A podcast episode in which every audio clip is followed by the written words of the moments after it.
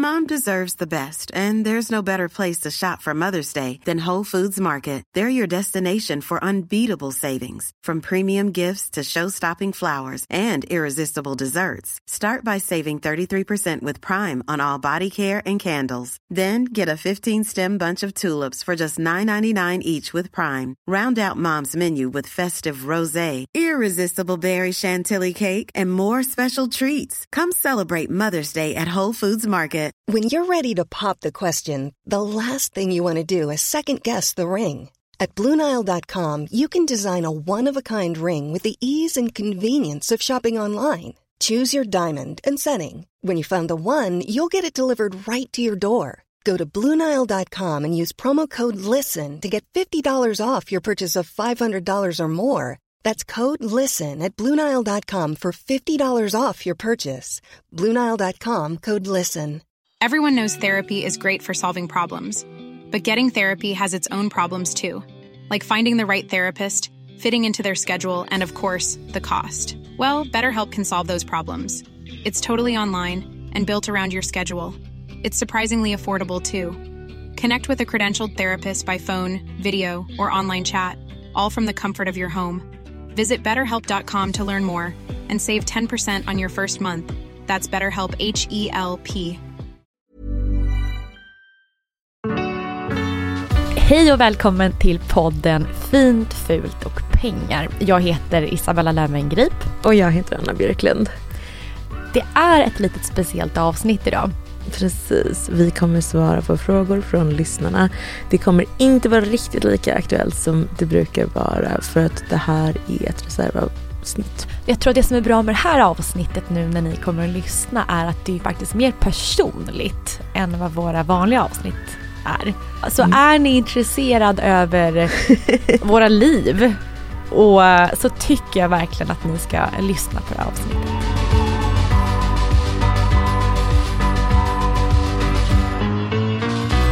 Hur kom du hit idag? Jag tog en taxi, Mm. en Bolt. Mhm. Och jag har precis börjat åka med dem. För Jag trodde det var en sån cykel, sp- sparkcykel. Ja, och jag trodde att det var matleverans också. Jaha, kanske. Men det kan vara att de är allt. Ja, okej. Ja, eh, oavsett. De är billigare än Taxi Stockholm, Okej. som jag har varit trogen i typ 17 år. Är det här en del av ditt nya havregrynsliv? Ja, det är det. Okej, jag förstår. Mm. Och det är inget sponsrat. Nej men så jag sätter mig i taxin och då får jag oftast det här vanliga att så här, ja men det är du. Mm. Den händer mig kanske var tredje gång. Mm. Eh, och oftast är det någon äldre person som då säger att "Ja, men du är ju bloggare. Mm. Så det är alltid det jag är liksom känd för. Just men det, det. är fine. Mm. Och, ehm, och då var den här mannen då och eh, då nämner han där att eh, ja men du, eh, du bor på Lidingö och det är väldigt många som är liksom förmögna på ön. Mm. Sant. Det är sant. Mm. Och då sa han, men eh, jag tycker att eh, man ska inte skaffa barn i de här tiderna. Säger taxichauffören. Mm. Och då tänker jag, Mm. nej men det förstår jag, det är väl säkert många som går och funderar på samma sak och vi har sett att barnafödandet har gått ner och så. Jag vill bara alltid påminna om att det gick ner under högkonjunkturen också. Ja. Jag tror inte att det har med det att göra. Fortsätt. Bra, för jag tror inte heller om det att göra. Eh, och då säger jag, nej men okej då. Eh, och så säger han, nej men för att man får inte enligt Mira, eller enligt honom, skaffa Mm. barn om man har mindre än, än 100 miljoner på kontot. Det här är så intressant åsikt. Ja, och då säger han, för att om man har lägre eh, liksom, belopp på, på kontot, eh, Mhm. Då föder man in barnen i ett kapitalistiskt samhälle. Ja, det, ja, men det gör man väl oavsett.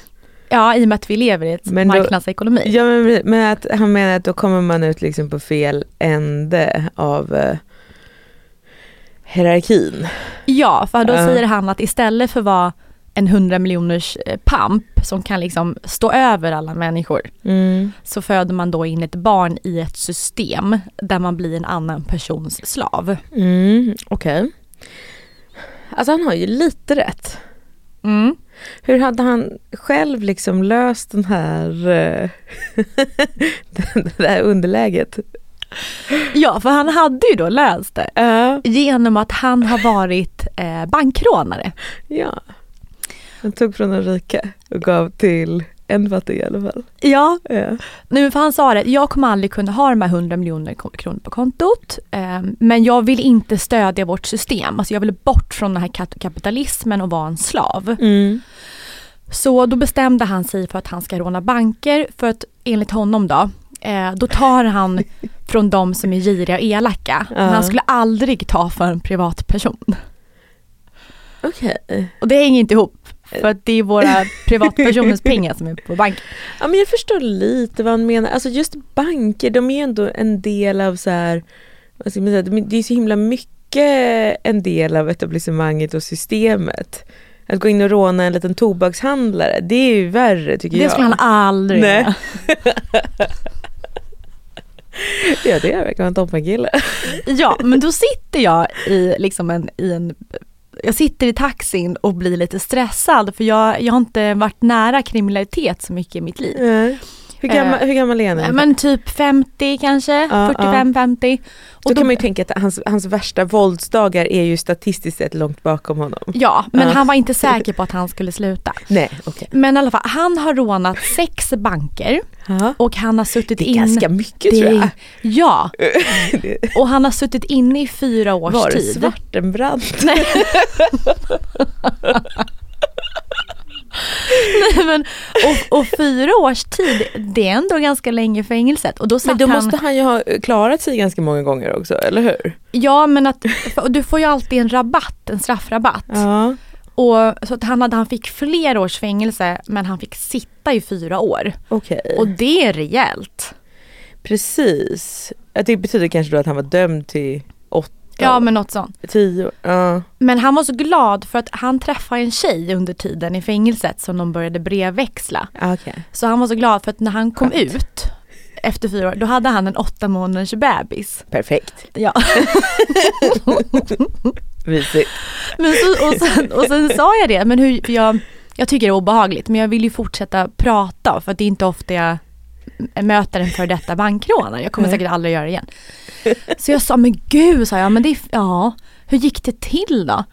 Han, Nej men jag gick in, jag har en pistol med mig, jag skriker och så skrek han högt i taxin, det var väldigt obehagligt. Demonstrerade att han kan. Jag bara, lägg er ner allihopa, lägg er ner, jag vill inte göra illa någon utan jag vill bara ha pengar, så lägg er ner. Och sen hade han då rånat banken för det var en massa kontanter. Ja, Men han skulle aldrig skada en kvinna eller barn. Alltså, Okej, ja. Ja, ja, men eh, i alla fall så att han sa det att det är ganska surt nu i efterhand för han får ut cirka 25 000 liksom netto. Ehm, och han saknar... inte, jag tycker inte det låter så dåligt. Nej men det är ju för att de här Bolt-personerna kan väl köra hur mycket de vill. Eh, och sen är de väl sin egen arbetsgivare också kan jag tänka mig. Ja men jag, jag tänker liksom, ehm, ja, nej, det, det, det, är väl, eh, det är väl en helt okej lön då han har liksom. Ja, det är Ja, är ja. absolut i liksom Sverige, Ja. eh, liksom median så. Han har ändå Ehm, rånat sex banker. Ja, men han sa att det är frustrerande att välja taxijobbet när han har haft flera hundratusen på fickan hela tiden. Ja. Att han har levt ett väldigt glassigt jobb, han har rest mycket, han har träffat kvinnor runt om i hela världen och sådär. Ja. Så att han sa att det är väldigt svårt att hålla sig på banan. Mm. Det Framförallt, andra livet pockar. ja, för Ja. att framförallt hans fyra barn som han har fått nu är ju inslussade i kapitalismen och är slavar. De är slavar och han Mm. vill befria dem Ja, med våld. nej så att nu, han, nu vill han hitta ett sätt där han kan eh, lura liksom staten och bankerna eh, digitalt istället. Men han har inte Ja, Men han är inte riktigt hemma kring hur det digitala funkar. nej. Men han ska sätta sig in i det. Okej, okej. Eh, spännande. Han ska hacka något nu. mm. Men det, ja, det, det, jag tror att det, det måste ju vara lite jobbigt för liksom gamla skolans bankrånare, för det utgår från att han är då. För då fanns ju, alltså på kontanttiden, då kunde man ju ändå hoppa in så, som Svartenbrandt eller dem, liksom med ett avsågat hagelgevär, liksom att ta en påse pengar och sticka. Liksom. Nu så, anledningen att det blivit så många så här klockrån, de här, de här lägenhetsrånen som jag tycker är ganska obehagliga. De som åker runt, eftersom jag har bott på Östermalm så vet jag detta mycket väl. Eh, som klär ut sig till bud och så åker de hem till folk och hotar folk i deras hem. Det är ganska vanligt tyvärr. Det är rätt vanligt precis. Och Antingen är det liksom, eh, jag har hört att de går mycket på fordonsregistret, så folk med dyra bilar liksom risar till. Eh, och så kanske de åker hem till någon och liksom stjäl smycken, tavlor, den, den typen av grejer mer. Och då direkt från privatpersoner. Det känns ju mycket, mycket grövre. Jag håller med honom lite om att det är något eh, lite så här, det är mycket mer Robin Hood-romantiskt att dyka in genom liksom fönstret, kontorsfönstret liksom till Handelsbanken med en knölpåk än att så här rikta en pistol mot tinningen på bara en snäll farbror som har en dyr tavla. Det är inte lika kul. Nej, men det känns som att jag träffade honom, det är ju lite kult. Alltså mm. det finns ju någon form av romantisering kring en, en man som var bankrånare på 90-talet. Mm. Alltså eh, faktiskt, verkligen. Jag kan rekommendera P3 Dokumentär om Svartenbrandt. Han är med väldigt mycket själv och är väldigt bra på just eh, romantiseringsdelen av ja. sin verksamhet kan jag säga. Nej, och det är ju likadant när man såg serien eh, Clark. Ah, ah. När han skickas in där efter, mm. efter rånet så då blir det ju det här Stockholmssyndromet. Mm. Um, och när man tittar på den liksom, serien så blir det också att så här, åh, det var kanske inte så farligt och han är lite häftig Clark ändå. Ja, ja var den så? Ja, ja nej men mm. så det var min start um, och min eh, vad säger man, ja men första diskussion idag kring kapitalismen. Ja, då fortsätter vi. Vad är det sämsta spartipset vi har fått? Men jag tycker genom åren så får man så många spartips och, och framför allt så handlar det om att det är någon som har hört från någon att det är någon form av biotechbolag som ska få en, eh, de ska få någon order från Danmark på deras nya medicin. Mm, mm. Så vid nästa rapport, då jäklar. Då så, kommer det synas. Ja, så gå in nu. Alltså verkligen uh, gå in nu. Uh, Den har jag fått höra ganska många gånger. Mm. Jag brukar inte vara så med biotechbolagen. Men alltså man ska akta sig dels för så kallade rykten från någon som har någon insiderinformation. Mm. Bara det är tecken på att om det är ett mindre bolag, att kanske ägarna eller grundarna av bolaget vill gärna hypa och vill mm. ha så mm. mycket handel i bolaget som det går. Mm. Um, så det är väl det. Men så ska man också akta sig för företag där de står och pen, eller att det hänger lite grann på en order. Ja just det. För jag träffade något bolag någon gång som hade en jättehög värdering och en bra framtidsutsikt. Men så var det att Spendrups inte eh, skulle antingen eh, ta in det eller köpa in det. Det var väldigt beroende av just Spendrupsbolagen. Mm. Och när det inte blev av så så föll det här bolaget med typ 90 procent. Jag förstår. Ja. Mm. Jag tänker på de här tipsen som, alltså på ett sätt måste det, det bästa tipset, eller vad säger det sämsta tipset antingen vara det här som jag har hört, att man måste spendera pengar för att tjäna pengar. Mm, jag gillar eh, ändå det, jag, jag, tror ändå på det. Ja, precis. Det, det har jag hört att eh, Hanna och Amanda har pratat mycket om, liksom att man måste, att, att konsumtion är ett sätt att visualisera. Mm. Det, här, det, det, det, kanske inte är exakt så, så de sagt, jag vet inte. Men alltså om man konsumerar som att man var rikare än man är, så kommer man bli rikare än man är. Att det är ett sätt liksom att här, signalera till universum på något vis att, eh, att man är redo för ett annat liv. Komma in i en så här, bli rik-vibe med universum. Ja, Ska suga åt sig och det har man ju hört, liksom, att bara man har rätt kostym sådär så kan man gå in i vilket mötesrum som helst. Den logiken, eh, det, det har man ju på ett sätt fostrat Och jag har alltid undrat, så här, eller tänkt att det här kan vara genialiskt. Ja. Eller så är det det dummaste man kan göra, att man skuldsätter sig Ja, och alla förstår vad, vad nackdelen skulle kunna vara tror jag. Men det är ju ehm. alltid människor som har gjort en ekonomisk resa, som har tagit risker och tjänat pengar. Funkar det just för dem? Ja, och det är de som då blir den här Messias och ska berätta att det är så här man ska göra. Precis, men det är ganska många så här eh, som eh, i media, eh, alltså vad ska man säga, i influencerekonomin, alltså som är företagare och synliga företagare som har just den här resan. Att man liksom eh, börjar med shoppingen Och sen liksom kommer publiken, eh, liksom bolagiseringen och intäkterna. Jag något gjorde ju så. Exakt. Du är ett exempel, det, det, det finns en del. Ja, att, eh, Men i mitt fall så var det en, en strategi. ja. För jag visste att ju mer jag bränner bygger mig som ett lyxigt varumärke. ja. Att om jag kan få mig själv så lyxig som det bara går, om jag kan köpa ett hus som jag hade, blivit tvång, som jag hade fått tvångssälja med den här räntan. Alltså på riktigt. Jag, var, jag var så stretchad.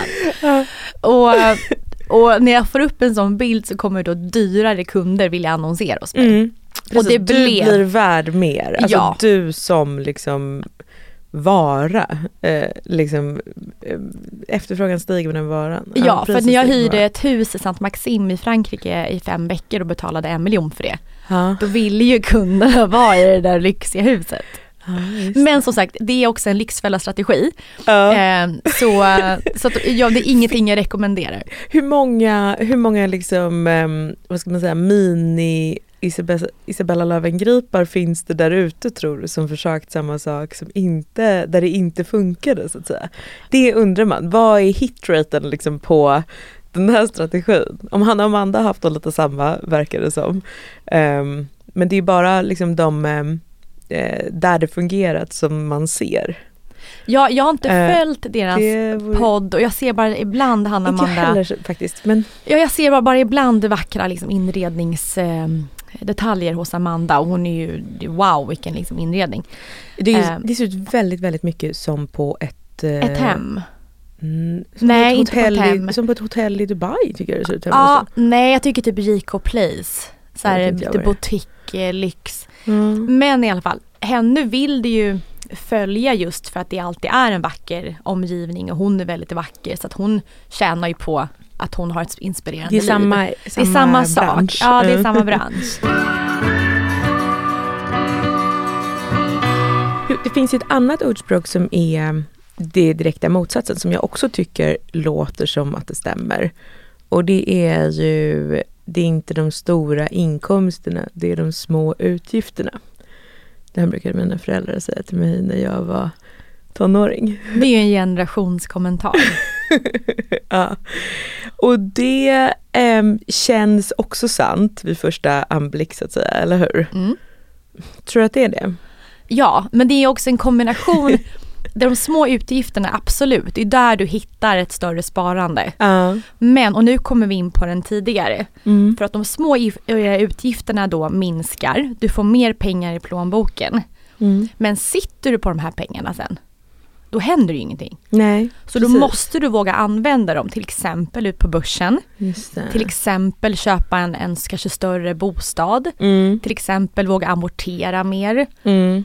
Att, så att sitt, eller så här, bunkra, bunkra, bunkra med de här tråkiga utgifterna och sen spendera dem på ett sätt där du får tillbaka dem i, på lång sikt. Det, Eller bara precis. lite livskvalitet och sticka iväg till typ London och ha en kul helg. Mm, mm. För då kommer du hem glad, med energi och då orkar du jobba mer. Tjänar influencers så mycket som man tror?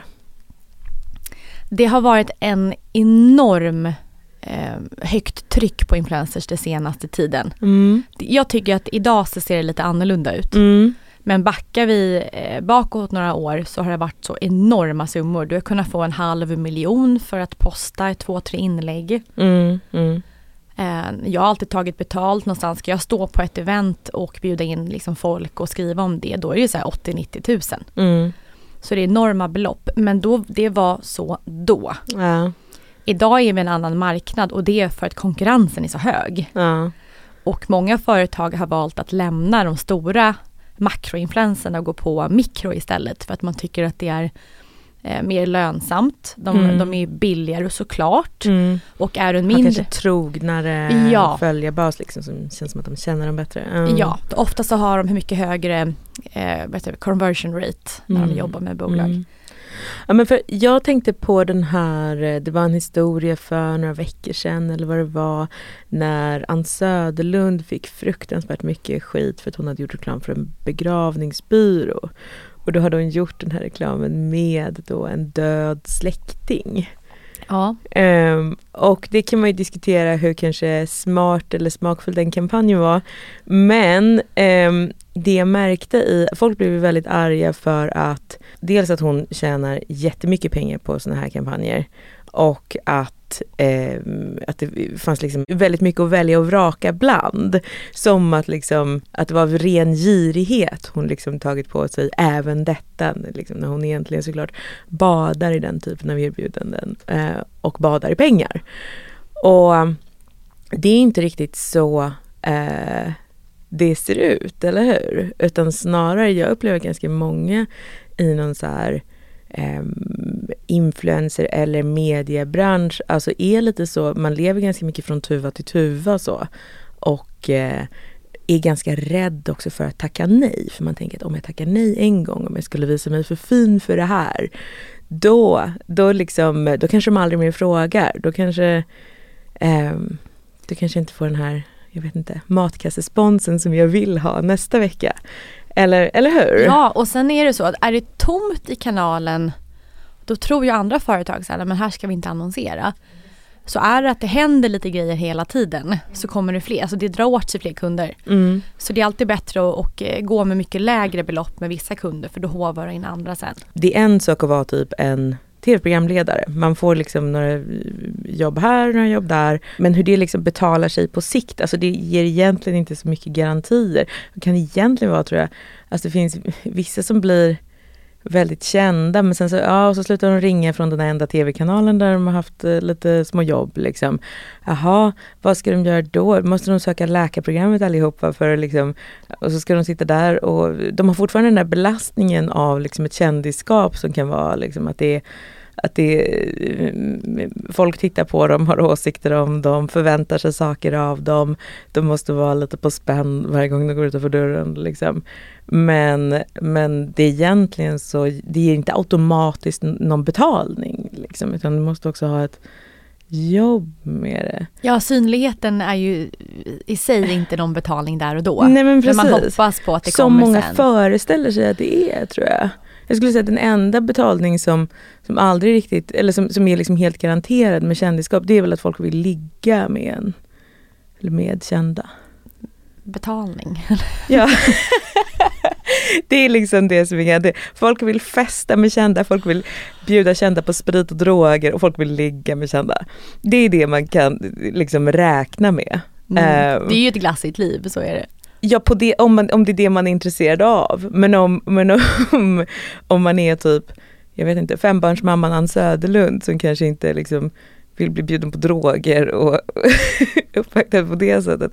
Då, då kanske det är liksom en liten annan ekvation, att det är lite en fälla på något sätt. Um, att han, Ja, perksen blir inte lika mycket nej, precis. Att intressanta. utan då krävs det någonting som ehm, eh, alltså, vissa lyckas med, om man tänker så här, Peter Settman till exempel. Han blev ju känd på att göra Ronny och Ragge. Han blev inte rik på att göra Ronny och Ragge. Utan han blev rik när han startade sitt produktionsbolag och slutade jobba som kändis så att säga. Utan, eh, tog det och gjorde någonting annat av det. Lite kanske, Filip och Fredrik blev väldigt kända på att göra sina eh, program och så. Men de blev inte rika förrän de ja, startade Nexigos där. Och kanske Matilda Järf, heter hon så? Det är så konstigt efternamn. Ja. Ehm, hon eh, har ju ett väldigt framgångsrikt klädmärke nu. Mm, verkligen. Och, men, men jag skulle gissa att de, de första tio åren så blev hon mest känd och inte så mycket rik. Nej, och Eller det, hur? precis. Ehm, och just frågan kring att influencernas bolag, hur, om de går så bra och sådär. Ehm, det, man, det man får tänka på när man driver ett företag, att det spelar ingen roll om du omsätter 3 miljoner eller 10 miljoner egentligen, eller 50 miljoner, utan det handlar om så här, vad har du för sista alltså marginal i slutändan? Alltså hur, hur stor är din marginal? För det påverkar sen sista ra- raden, alltså din vinst. Så att om du är en influencer som har startat ett företag och inte behöver lägga så mycket pengar på marknadsföring, Just det. Mm. Du kommer gratis in på hyllorna till exempel, vilket Mm. man också ofta brukar behöva betala för. Mm. Om du kommer in på ett apotek, du måste betala för marknadsföring av dig själv. Mm. Ehm, Så att har du möjlighet att dra ner alla marknadsföringskostnader så kommer automatiskt ditt bolag eh, gå med större Man har vinst. ett försprång på det sättet. Ja och du, du har, eh, vad säger man, ett normalt bolag kanske kämpar för 10% i vinst. Det är ett riktigt välmående bolag. Mm. Medan vissa influencers kanske kan nå liksom 20-30% i vinst. Mm. Så det innebär att drar, alltså, omsätter du liksom en miljon då har du ju ganska mycket vinst i ditt bolag om du inte har så mycket kostnader jämt, alltså jämfört mot Mm. ett annat klassiskt bolag som måste allokera marknadsföringspengar. Precis, Så jag en tror att- genväg på det sättet. Ja, Ja, mm, som mm, influencer så, så du tjänar mer på att omsätta lite mindre mm. men se till att du behåller alltså, låga kostnader och kan öka mar- alltså, Mm. marginalen snarare än att gasa på och bli jättestora och inte ha så stor vinst längre. Nej. Och där har influencerna verkligen ett, ehm, ett försprång. Ja, Mm. Intressant, intressant. Men där, gjorde, där kan man göra som mig som skiter i det här. Utan att, att man... Men det är väl ganska mycket den resan du hade med, att du, eh, med eh, Lövengrip, eller hur? Ja med Lövengrip så var det verkligen upp mycket omsättning som jag bara kan. Mm. Så vi fick upp omsättningen till 100 miljoner men just kanske vinstmarginalen var inte så viktigt där utan då var det också ett varumärkesbyggande. Mm, mm. Att kan jag bygga ett stort bolag där vi kan ta ut löner, vi kan då leva ett bra liv ehm, så kommer det ge mig någon form av status och sen kunna bygga eller investera i andra bolag. Mm, mm. Varför känns ni båda så mycket äldre än ni är? Men jag har alltid varit lillgammal Mm. och alltid varit väldigt så här, obrydd kring att folk har haft en åsikt om det. Mm, mm. Jag, skulle, jag vill inte gå ut på krogen, eh, jag vill inte klä mig som en ung person, jag vill inte Nej. vistas i unga personers liksom, Du och eh, din Max utrymmen. Mara-hjärna har, har liksom sökt dig till en annan värld hela tiden. Ja, och. Då, och då trivs jag att leva ett äldre liv eh, trots ålder. Jag kommer ihåg när jag var 16 eh, och eh, hade precis träffat en ny kille som var 27. Mm, Alltid dragits till mycket äldre män. mm. Och, och det bästa jag visste var för att gå och hämta tidningen på morgonen från hans liksom, brevinkast på, på Kungsholmen. Lägga mig och läsa DN och en kopp kaffe. Och, Var så vuxen. ja, Mm, mm. jag älskade det. Ja. Jag tycker att det finns någonting, eh, jag, jag kände mig ganska, den marknadsförs ju väldigt hårt, liksom ungdomen som någonting väldigt eh, fint och åtråvärt och sådär. Och eh, jag tyckte att det, ehm, den ungdomliga inställningen som kanske är då, ja men om man ska beskriva den positivt så kanske det är så här, ja men allt kan hända, liksom man är mottaglig, man är öppen, man, man kan gå ut på stan, liksom springa in i vem som helst och det kan eh, förändra ens liv. Man kan liksom åka på en resa och plötsligt liksom fastna där, eh, träffa någon, bli jättekär. Att, det liksom, att, eh, att livet, alltså världen är ens ostron och, och, och, och allting är möjligt. Det är ju det som folk tycker är positivt med ungdom, eller hur? Mm. Eh, jag kände att så här, det är... Jag kände mig lite lurad av den bilden. För att, att vara så öppen och så tillgänglig är ju också otroligt alltså, utmattande. Alltså att åka eh, runt i världen och liksom förvänta sig eller, eh, Stordåd. Ja, precis. Eller liksom förvänta sig att varje liksom, idiot man springer in i ska liksom vara någon man ska ha tid och energi och så åt att lära känna och ta in dens åsikter och dens konstiga... Alltså, det, det är också eh, att liksom låta sig bli erövrad, är det ju egentligen. Eh, och kanske låta sig bli lurad på ett sätt. Men kärnan av att vara ung, Mm. eller så här, det på en, ett nötskal, det är en, när man är ung och står, man går på toaletten på Mhm. nattklubb. Och så blir man bästis med den som man står och väntar i Exakt, kön med. exakt, ja, ja. Eh, precis. Jag tyckte du lät väldigt ung när du berättade om din taxichaufför. Alltså det är också så här, eh, jag som ung, att kanske börja prata med en uteliggare och verkligen så här, ta till mig den som människa. Alltså eh, på vägen hem liksom. Att, va, va, och det är ju, alltså det funkar liksom inte i, i längden utan det är att sätta sig själv liksom sist på något sätt. Att vara så öppen för världen så att ens egen, eh, man kan inte ha någon egen agenda, man kan inte ha någon egen eh, riktning. Sen jag slutade vara ung på det sättet eh, så jag märker så att jag är mer sluten. Alltså det är helt omöjligt att springa in i mig på gatan och typ beröra mig. Alltså jag är, jag är som, alltså jag är, Blir jag är din bästis på Stureplan? Nej det går nej. nej jag är helt stängd. Alltså det är som att, som att prata med en robot. Liksom. Jag tar inte in någonting för att jag har mitt eget liksom, mina egna människor jag bryr mig om och de är liksom här borta och det vet jag vilka de är. Förstår du vad jag menar? Mm. Min egen lilla värld. Eh, Men, som- men där kan jag ändå känna tvärtom. För att eh, när jag hade varit ung, då hade jag inte orkat prata med taxichauffören för jag hade varit så inne i mitt.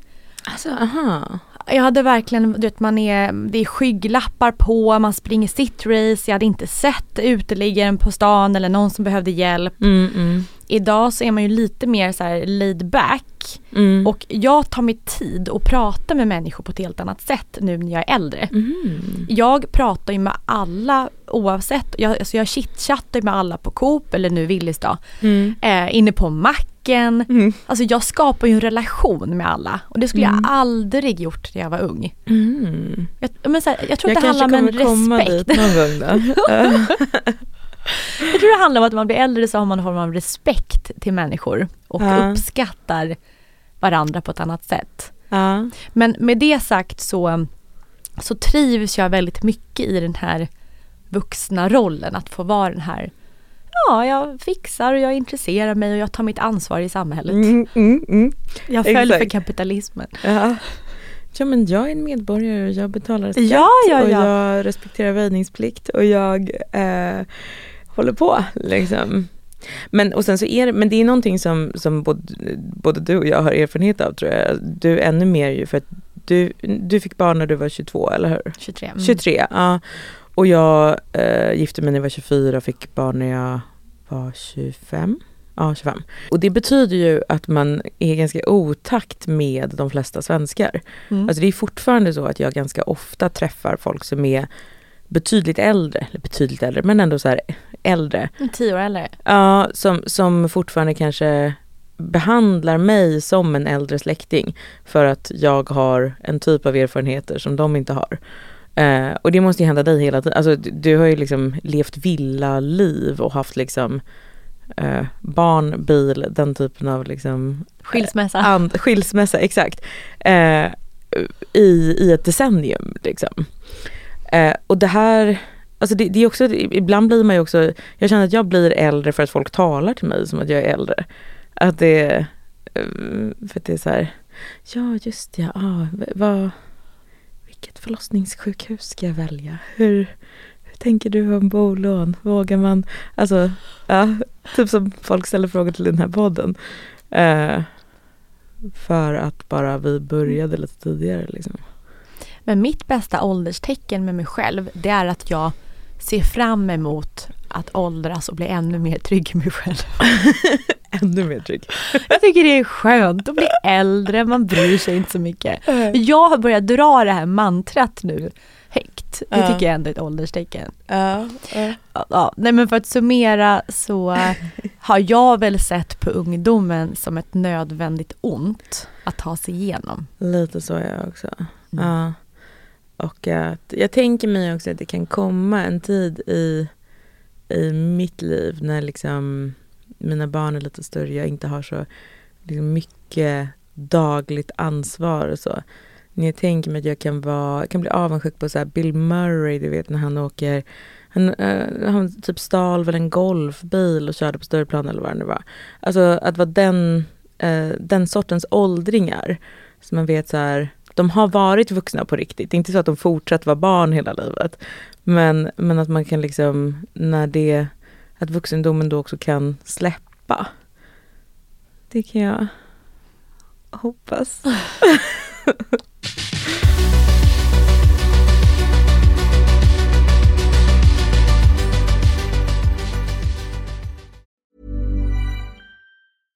This is Paige, the co-host of Giggly Squad, and I want to tell you about a company that I've been loving, Olive and June. Olive and June gives you everything that you need for a salon quality manicure in one box. And if you break it down, it really comes out to $2 a manicure, which is absolutely insane. It's also so easy to get salon worthy nails at home with Olive and June. The difference between how your nails used to look when you did them yourself and now with the Manny system is a complete game changer. The best thing about Olive and June too is it's a quick dry, dries in about one minute, lasts for five days, and full coverage in up to one to two coats. Visit oliveandjune.com slash perfect Manny 20 for 20% off your first system. That's oliveandjune.com slash perfect Manny 20 for 20% off your first system.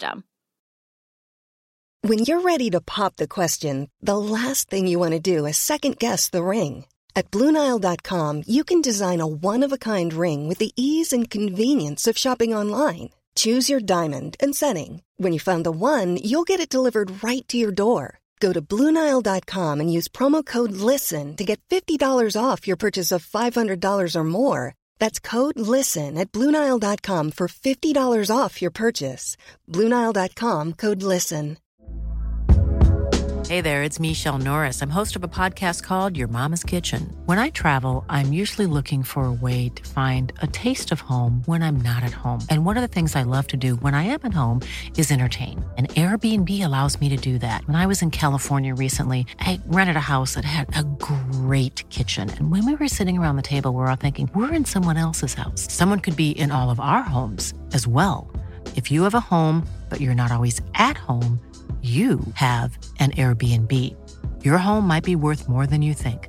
Find out how much at airbnb.com/slash host.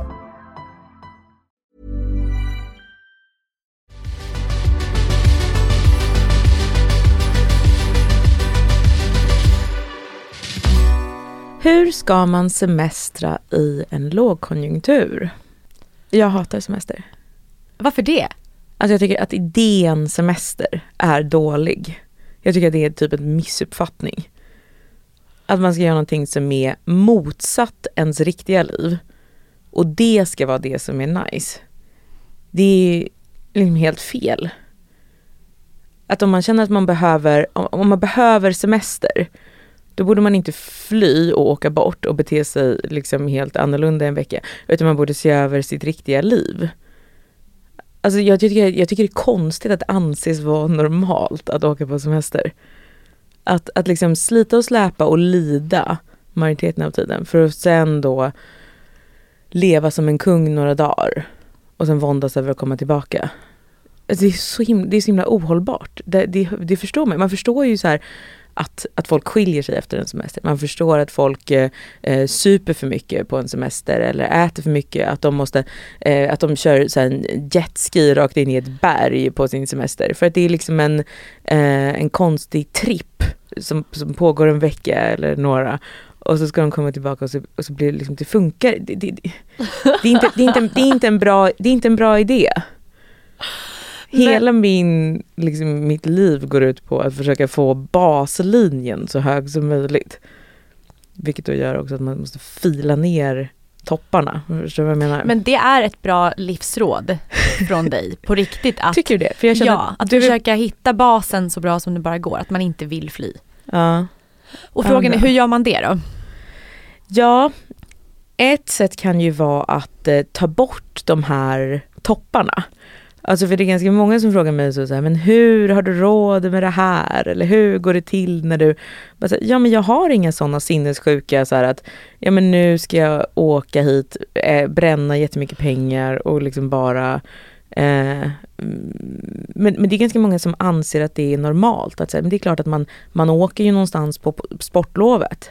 Men har du inte någon så här eufori med barnen när du åker till Grönan? Att det är så här wow? Nej, jag hatar Grönan. Nej. ja, ibland åker jag iväg och gör research. Mm, vad innebär det då? Det innebär att jag kanske är på en annan plats. Alltså kanske, saker kanske smakar annorlunda i andra byggnader. Um, men jag jobbar fortfarande. och jag har också oftast med mig hela min familj. Det är, fortsatt, det är samma lidande ändå. Exakt. Baslinjen är kvar, den följer alltid med. Uh, så att, uh, för jag, tror, jag tror inte på det här med att liksom ligga och slöa heller. Nej. Det är ingen Men, som bra av det. Du hade en, en, typ av då semester som är så extrem att jag aldrig hört någon göra samma sak. Uh -huh. Kan inte du berätta om när du var på Gotland själv? Ah, när jag bodde i en eremitstuga. Ja. Jag var inte själv, jag hade med mig min bebis. Ja, ja, men men, det, det, är första gången jag åkte ifrån eh, de två äldre, jag hade med mig mitt tredje barn, de två andra var hemma. Så var jag där själv i några dagar. Och eh, den typen av semester kan jag gilla. Alltså det fanns inte rinnande vatten där och så. Men kan du bara förklara, du bodde i en form av stuga? Ja, Typ precis. i en vecka? Jag, var, jag tror kanske fyra dagar. Med en bebis utan rinnande vatten? Ja. Utan eh, elektricitet? Ja, man kunde gå och hämta vatten, så kunde man elda, så fanns det en fotogenlampa. Själv, hur gammal var Moses? Mm, åtta månader. Mm. Jag var också, det var mer, jag var fjällvandrare, alltså i gjorde en sån fjällvandring som man åker helikopter till. Ja. Alltså så att man är helt utanför liksom, um, mobilnätet och så. Um, när KG, mitt andra barn, var fyra månader. Uh, och då var jag, um, del, dels är man ju mer nyförlöst då, liksom, man är fortfarande lite så här, men också Eh, jag var en yngre mamma då så att säga. Jag var inte lika bebisvan som jag var tredje gången. Men, eh, eh, och den typen av semester gillar jag när man liksom eh, lever fattigare än man gör annars. För då kommer man ju tillbaka... Det här är jätteudda. då kommer Ingen man kommer tillbaka med en ro i själen och uppskattar eh, att ha rinnande vatten till exempel. Istället för att komma hem från Dubai och bara tycka så här, varför är inte kranarna liksom av guld och varför står det inte liksom en, en eh, en pakistanier med slavlön och erbjuder mig en ångad handduk i varje hörn. Eh, det, det, är inte, det är inte bra för ens, eh, men om man kommer tillbaka och just så här. Fast vet du, du har, du har faktiskt helt rätt när jag tänker och en, efter. ren, en, en toalett som går att spola, är det Ja. sant? Nej men du har rätt i det, för, för att folk älskar ju husvagnssemestrar i Sverige. Ja det, det har jag aldrig varit på. Ja, och jag hade gärna gjort en vandring där man liksom hamnar i stugor och lever ett enklare liv. Så du har faktiskt helt rätt i att man mår bra i själen av att skala, skala liksom ner det lyxiga. Ja men precis. Nu har ju vi köpt ett, ett, eh, ett dyrt fint tält. Eh, som vi, vi använde det bara två nätter tror jag förra sommaren. Men eh, det är ju eh, också mysigt. Det var bara, vi hade så här problem att hitta hotell när vi åkte runt i Sverige. Men gud, ett sånt här fint, fint tält kostar ju liksom som två nätter på hotell. Perfekt, då tar vi det istället. Så nu, ehm, det tror jag vi kommer göra i sommar en del. Vet du vad min största, mitt största dåliga samvete är? Nej. Det är när jag tvingar Paul att sälja hans husbil. Hade han en husbil? Ja, för alltså gud jag börjar typ, så, ja.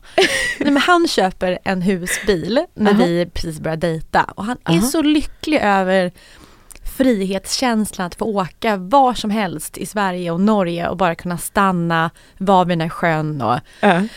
eh, utsikten, att det är liksom, ja men ro för själen. Där kommer jag från mitt gamla liksom mentala tripp, maximala lyxliv. Usch, vad är det här? Ja. Och tänker, ska jag behöva duscha där jag går på toaletten? Eh, och, eh, och, och säger åt honom att sälja för att jag vill hellre bo på hotell. Och jag har så dåligt samvete över det här för att han älskade sin husbil. Och vi hann aldrig använda den. Så nu i efterhand så hade jag hellre åkt upp till, till Lofoten med den här husbilen än åkt iväg till Thailand. Ja. Så, och jag pratade i något förra avsnitt att jag håller på att transformeras mer åt ditt håll. Ja. Eh, så att jag är verkligen, jag är trött på Dubai och guldhandtag. Jag vill Mm. ut i skogen. Mm. Så jag, mina semestrar från och med nu kommer att bli enklare. Intressant, Mm. intressant. Så ska jag komma tillbaka till pool och lyx. Ja. Precis. Ja. Och, och gud vad du kommer uppskatta det. Vi har fått ganska många sådana här frågor som är hur ska man välja karriär eller så här vad ska jag välja för sommarjobb, välja utbildning, den typen av frågor. Mm. Och jag har haft ett tips som jag har eh, av egen erfarenhet liksom praktiserat på mig själv. Eh, och det är så här att, att man ska skriva upp så här, vad man lägger tid på. Nu kan man också få det från sin telefon. Eh, att den berättar vad man har gjort eh, med, med sina dagar. För då får man reda på vad man är intresserad av på riktigt. Instagram, Youtube och TikTok. ja men precis, men jag hade nog lite så att, att jag så insåg att det var ett riktigt intresse, att jag så låg och scrollade kanske så här hus och inredningsgrejer och så. Eh, innan jag eh, sökte arkitektutbildningen på KTH eller innan jag började jobba på så här, ett byggnadsvårdsföretag. Um, Eh, men jag tänkte nog att det, det, här var en konstig hobby jag hade eller, eller det, här, det här gillar väl alla men det gör inte alla egentligen utan det, det var jag som gillade det. Um, och så här har jag då sagt att det här kan vara ett, ett så bra eh, knep, för det funkade för mig. Eh, och så var det när jag började liksom på radion också, att då hade jag ja, men, eh, lagt massa tid på att obetalt liksom, skriva om politik på internet. Och så var det någon som hörde av sig och bara du som verkar gilla det här så himla mycket, vill du komma och få betalt för att göra det också? Eh, så för mig har det funkat, men jag är inte säker på att det här funkar längre. Fast jag tycker spontant att det är ett jättebra tips. Ja, men det känns som att nu, alltså skulle man ge så här en ensam kille som liksom är lite vilsen det här tipset. Alltså då skulle han ju... Bli porrskådis. Ja men precis. Ja vad, vad är mina intressen? Ja, titta på andra människor som har sex. Titta på andras händer som lagar mat men aldrig lagar mat själv. Alltså det, det känns som att det är det är svår, jag tror att det är svårare idag. Det blir mer om man, om man väljer karriär på det sättet att man bläddrar i en utbildningskatalog och så sätter man ner, blundar och sätter ner ett finger. Alltså för att, mm, att det inte kommer från en själv eller från den miljö man redan är i eller liksom organiskt sådär. Så är det ju många som väljer karriär idag och så flyttar man till Växjö och så går man personalvetarutbildningen. Det finns ju ingen som haft personalveteri som hobby innan de gör det. Utan, utan jag tror man... inte det. Ja, men jag tror, alltså tror jag, jag älskar ditt eh, råd. Just att på något sätt att analysera var man hamnar när man typ mm. googlar, läser, diskuterar med vänner vilka tidningar man väljer att liksom konsumera. Mm. Och att på något sätt få större så här, självinsikt i att men gud jag jag har läst väldigt mycket kring de här ämnena just nu. Till exempel att man köper mycket psykologitidningar eller tycker Precis. att det är intressant. Uh. Tittar på Dr. Phil väldigt mycket. Mm. Då kanske det är där någonstans som man vill vara. Uh. För precis som du säger att man kanske har, eller man är så indoktrinerad i samhället kring att ekonomi är bra, det här ska jag göra. Mm. Att man inte vågar tänka att vad vill jag göra egentligen? Det är ju väldigt så privilegierat att så här, önska vad man vill göra i livet mm. istället för bara ta det som, som liksom finns. Mm. Så att utgå från vad man redan tycker om och gräva där. Precis, det, jag vet ganska många som är så, så här, bara, ja, jo men jag skulle egentligen såklart vilja jobba med film men det vill väl alla? Så, nej det vill inte alla. Nej. Absolut inte. Nej. Nej, sö, sök en regissörsutbildning. Alltså det, det, ja. Jag gillar det rådet. Ja, vad bra. Om du hade fått styra om din karriär lite grann, Alltså är det någonting där som du, är det inredning och arkitektur? Alltså för mig personligen? Ja. Alltså nu är det ju lite så här, jag gillade jag gick ju på arkitektprogrammet när jag fick mitt första barn. Och, och nu, sen så har jag liksom hittat andra sätt att försörja mig och jag, jag tycker jättemycket om det jag gör nu. Um, och nu är det bara så att då skulle jag behöva gå tillbaka till en utbildning. Mm. Alltså att plugga på heltid och det är också en sån utbildning som faktiskt är heltid. Alltså så det, det är nog det som tar emot. Men jag tycker fortfarande att det är skitkul med hus. Liksom. Och jag kommer nog alltid hålla på lite med hus. Så nu, nu blev det istället att jag ska bygga ett hus åt mig själv. Um, så att, uh, ja.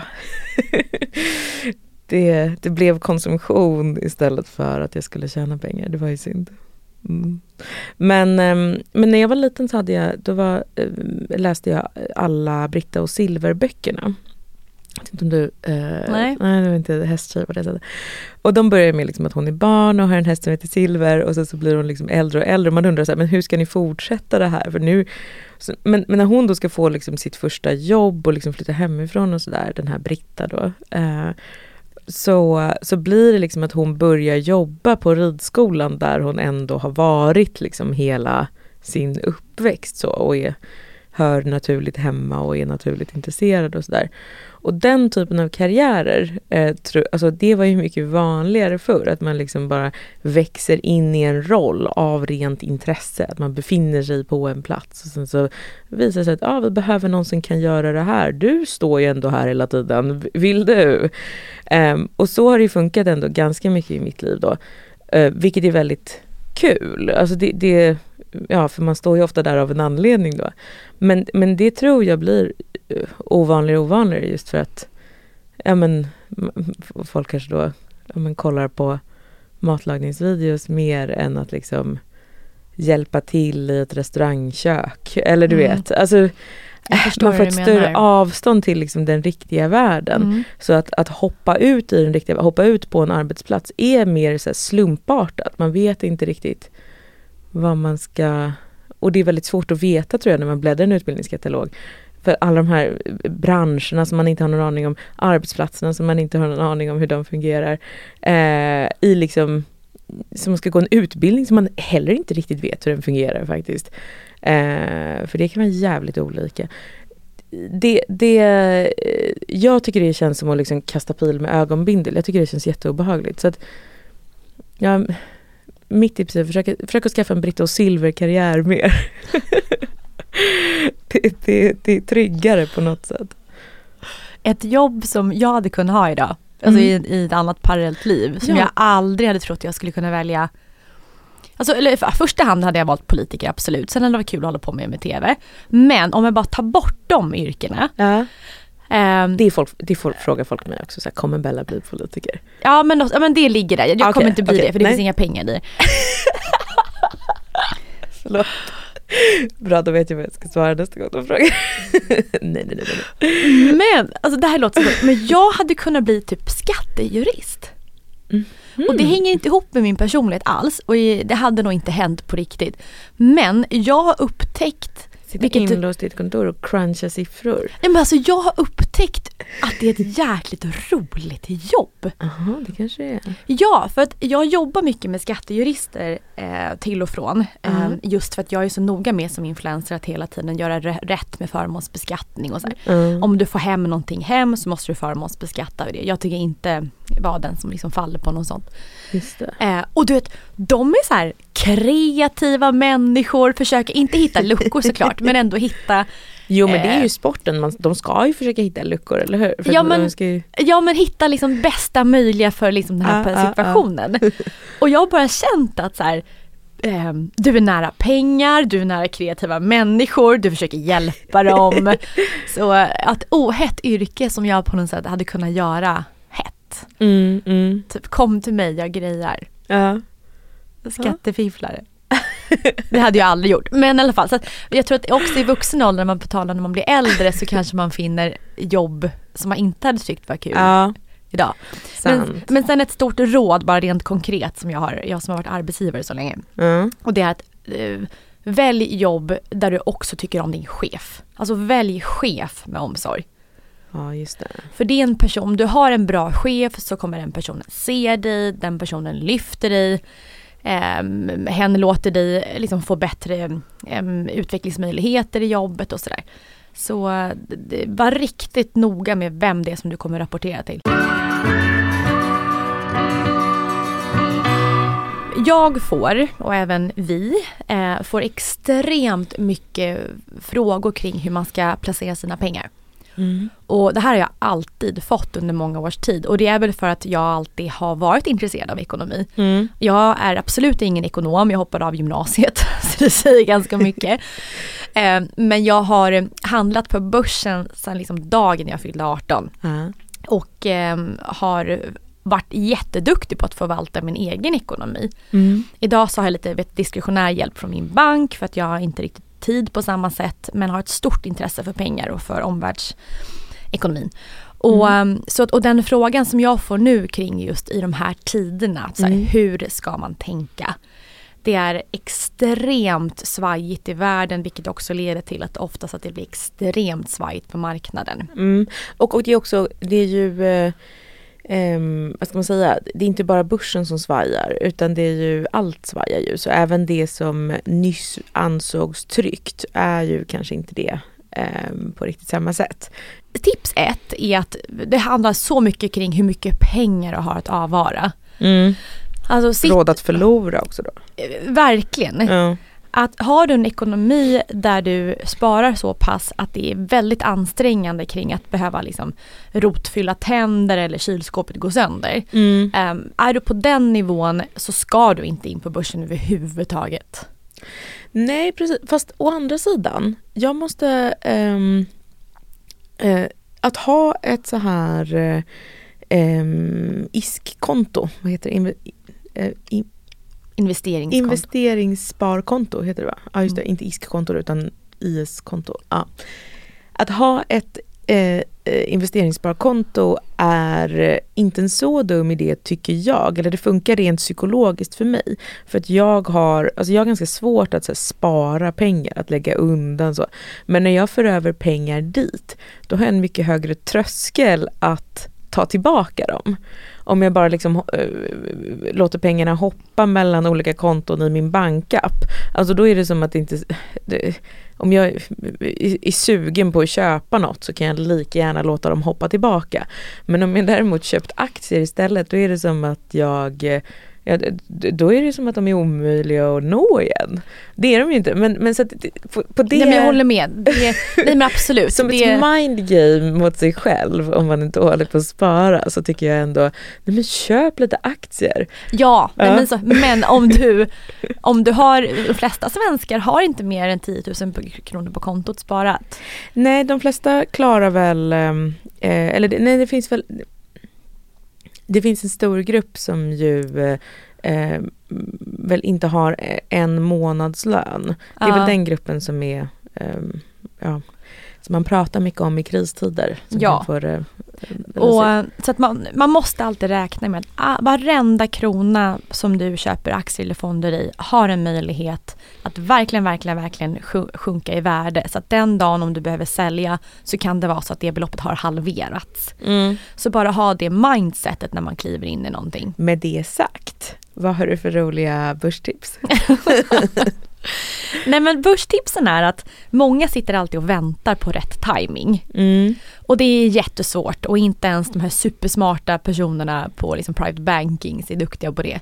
Mm. Utan deras strategi är också att man hela tiden liksom pö om pö eh, köper. Mm. Eh, som privatperson så tycker jag det är jättebra att man månadssparar Mm. och då kan man göra det på ett IS-konto. Och det jag tycker som i första hand som man ska köpa där är ju då till exempel en indexfond. Så Mm. Avanza Zero har då en så kallad gratisfond, alltså de tar ingen procent för att, eh, för att eh, handla med dina, eller att du investerar i den här börsen.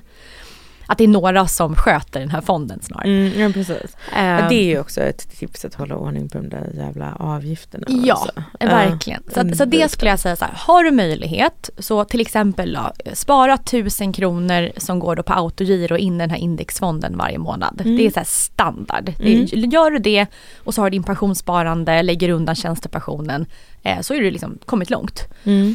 Men sen om du ska börja fylla på, att du ska gå in ännu mer, att du har till exempel 100 000 kronor som du ska placera.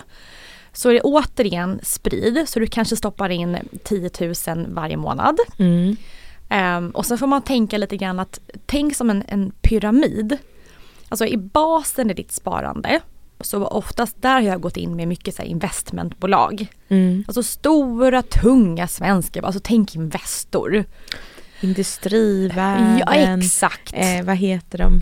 För ibland eh, tycker jag också man sitter där med, med sin börsapp och bara så här vad heter företag nu igen? Alltså att man vet liksom inte ens var man, var man ska börja. Nej. Ehm, mm. Så se det som basen. Så här, ha typ tre, fyra stycken stora investmentbolag som bara ligger det tryggt. Sen nästa steg i pyramiden är att du har eh, stora bra bolag men som har en bra utdelning på sina Mm. aktier.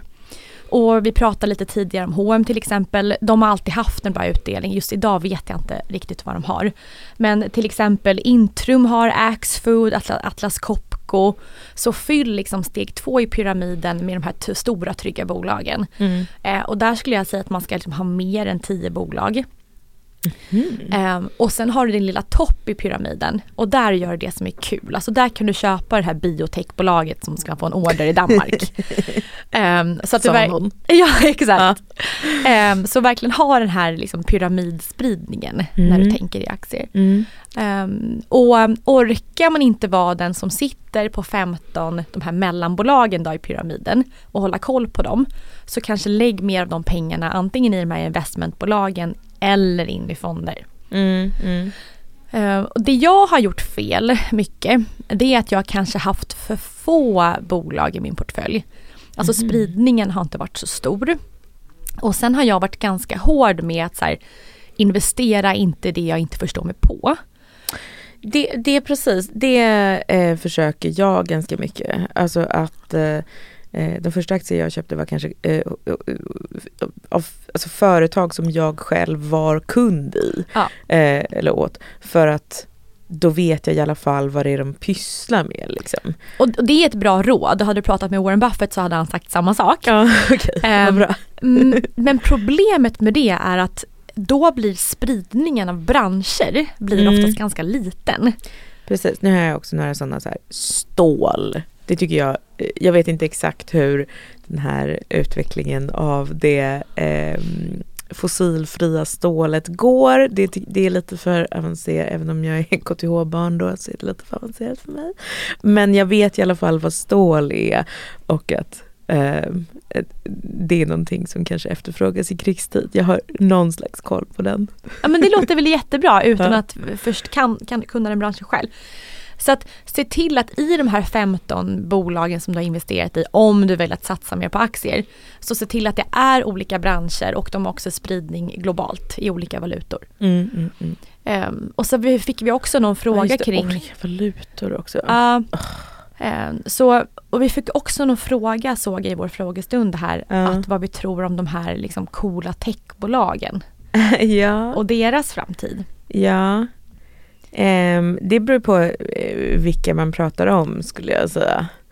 Uh, och hur nära de har kommit liksom uh, en monopolsituation. Eller hur? Mm. För att det finns ju en det finns en ganska så intressant person som heter Peter Thiel som inte är så omtalad i, i Sverige. Liksom. Men, men som är en av de, han var liksom grundare till Paypal, var tidig investerare i Facebook och sådär och är väldigt så här omdiskuterad i USA för att han är också väldigt politiskt aktiv och en av de största politiska donatorerna. Och, är han Trump-anhängare? Ja, eller han, han donerade pengar till Trumps kampanj. Men, eh, och nu när han får fråga om det så säger han så här, ja, ja, eh, så här, om, om man var nöjd med den, den investeringen eller inte. Så, så, så han bara sagt nej men det är svårt att veta än liksom, om det hade den effekt som jag ville. Um, han, han är, eh, är mycket med det är mycket med yttrandefrihet och sånt där kan man säga. Han är någon slags libertarian. I alla fall, Peter Thiel, han har en, en intressant föreläsning som eh, man kan googla upp som handlar om att eh, han skulle aldrig investera i någonting som är eh, utsatt för konkurrens. För att då försvinner vinsten. Eh, utan eh, han säger liksom att det som hela techvärlden handlar om är ju att uppfinna nya monopol. Ehm, och eh, det, eh, det är ju så, vad ska man säga, Alltså Spotify är ett bra exempel på det. Eh, de har inte haft i Sverige några riktiga konkurrenter. De har i princip monopol på, på den svenska marknaden i alla fall. Sen kanske inte funkar riktigt på samma sätt eh, i USA och städer de också. Där finns det flera streamingtjänster liksom som eh, slåss om samma kunder. Och därför går det också, eh, ja, då, då, har man inte möjlighet att göra vinst. Utan att uppfinna en ny marknad och sen då Eh, då kan man ju själv sätta priset. Eh, och det är ju hela liksom, idén med många av de här techbolagen. Så att ju närmare de är den situationen, ja, eh, då är de ju bara en del av liksom, samhället, infrastrukturen. Eh, och då är de ju inte, då påverkas, eller då är de inte sårbara för kris och svängningar. Om de fortfarande bara är på väg att kämpa dit och är beroende av jättemycket riskkapital för att nå dit, ja då, då, då har de det ju lite knöligare just nu. Liksom. Ska jag fortsätta köpa avokado för att bli lycklig? Eller ska jag lida i lågkonjunkturens anda? Anda? Jag får många sådana frågor om så här, vad ska man unna sig? Eller vad ska man inte unna sig? Mm. Och jag känner att svaret på alla de frågorna är kanske eh, eller att frågan egentligen borde vara, blir man lycklig av att då unna sig? Det är en väldigt bra eh, formulering av frågan. Ja, nu jävlar. Ja, ja. har ni liksom, jag vill säga så här, har ni googlat tantra? Det finns olika sätt liksom att, att eller fransk psykoanalys, typ, att grejen med begär är väl också att de inte kan bli tillfredsställda. Att man mm. blir inte lycklig av att jaga begär för att begär kan inte tillfredsställas utan de flyttas till något annat. Alltså lite så är det ändå. Och att det um, Förlåt, jag, det känns som att jag låter som världens billigaste munk nu. Men, men det... Det låter som en klok munk. Tack. Men, men, eh, för det finns någonting så här att omvärlden försöker berätta för en att vi blir lyckligare om vi köper mer. Och att, eh, och, och, kanske också så här, som vi pratade om i början, om man är mer tillgänglig. Om man är mer dekadent utlevande eller liksom åtkomlig. Om man säger ja till livet. Men jag skulle ändå slå ett slag för och kanske påminna om att eh, säga nej till livet. Alltså lite grann i alla fall. Alltså, för det blir ju aldrig ett helt nej. Alltså alternativet till avokado då, det kanske inte i och för sig är det mest dekadenta i hela världen. Men, men alternativet är ju inte svält hoppas jag.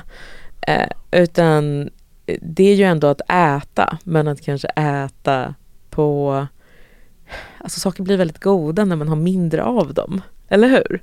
Alltså att lä det jag försöker säga är att lära sig att uppskatta de mindre sakerna. Och det är någonting man gör, inte genom att typ läsa en bok om det, utan det är någonting man gör genom att uppleva mindre saker.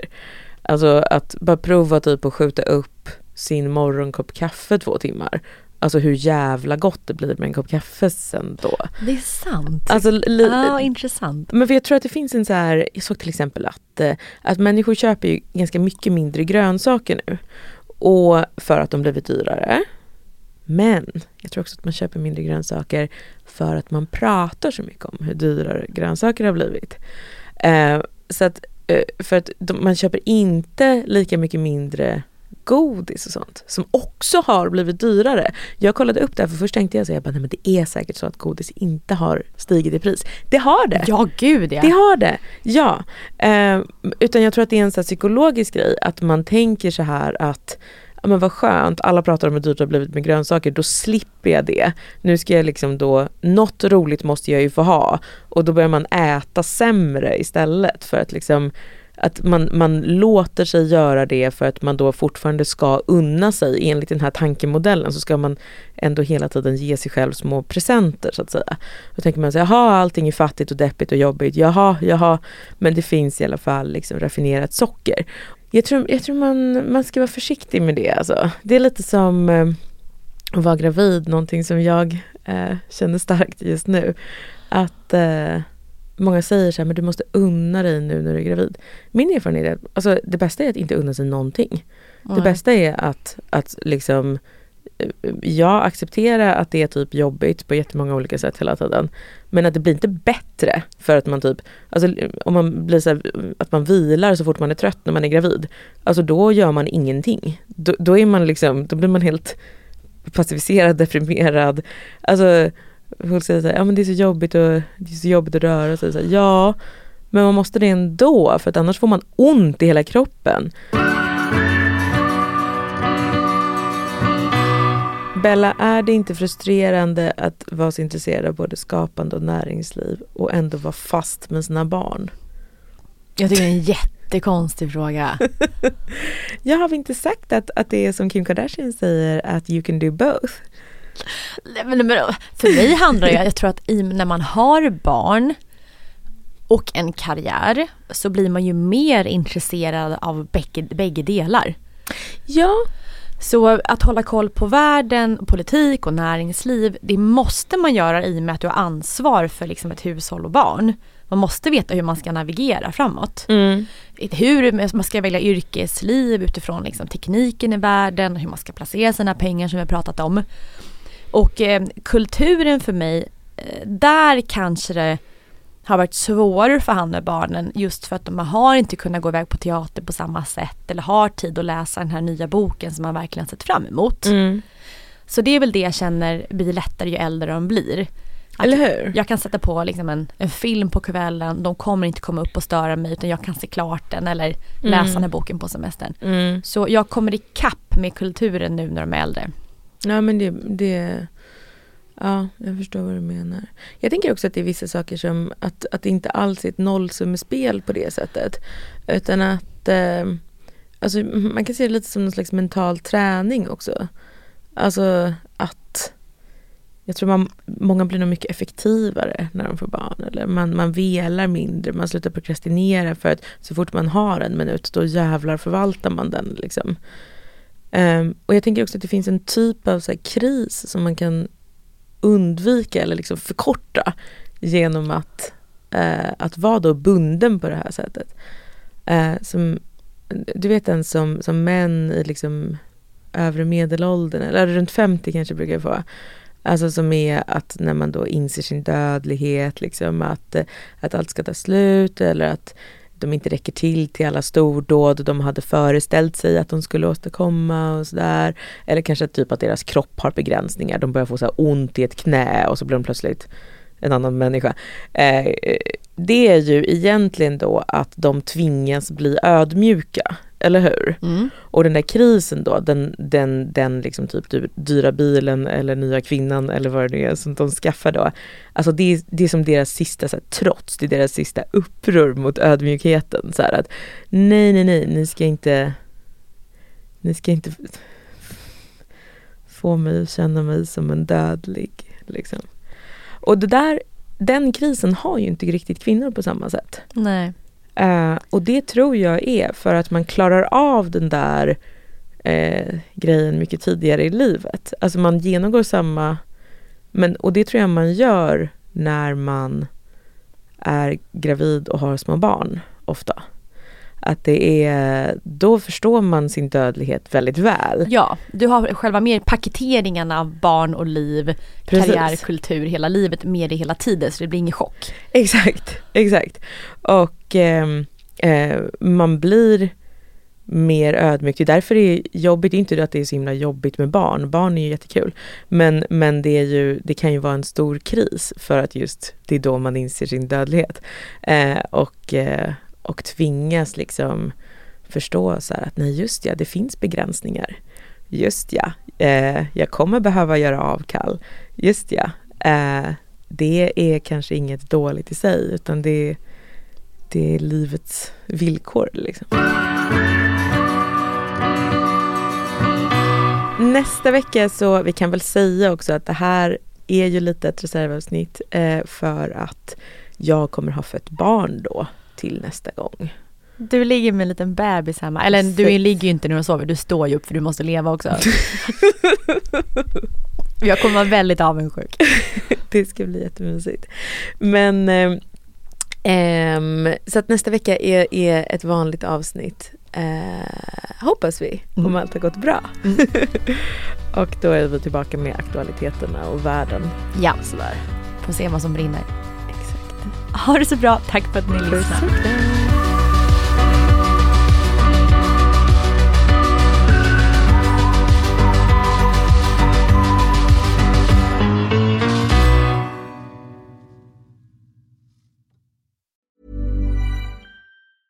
Mom deserves the best, and there's no better place to shop for Mother's Day than Whole Foods Market. They're your destination for unbeatable savings, from premium gifts to show-stopping flowers and irresistible desserts. Start by saving 33% with Prime on all body care and candles. Then get a 15-stem bunch of tulips for just $9.99 each with Prime. Round out Mom's menu with festive rosé, irresistible berry chantilly cake, and more special treats. Come celebrate Mother's Day at Whole Foods Market. Imagine the softest sheets you've ever felt. Now imagine them getting even softer over time. That's what you'll feel with Bowl and Branch's organic cotton sheets. In a recent customer survey, 96% replied that Bowl and Branch sheets get softer with every wash. Start getting your best night's sleep in these sheets that get softer and softer for years to come. Try their sheets with a 30-night guarantee. Plus, get 15% off your first order at bowlandbranch.com. Code BUTTERY. Exclusions apply. See site for details. Planning for your next trip? Elevate your travel style with Quince. Quince has all the jet-setting essentials you'll want for your next getaway, like European linen, premium luggage options, buttery soft Italian leather bags, and so much more. And is all priced at 50 to 80% less than similar brands. Plus, Quince only works with factories that use safe and ethical manufacturing practices. Pack your bags with high-quality essentials you'll be wearing for vacations to come with Quince. Go to quince.com/pack for free shipping and 365-day returns.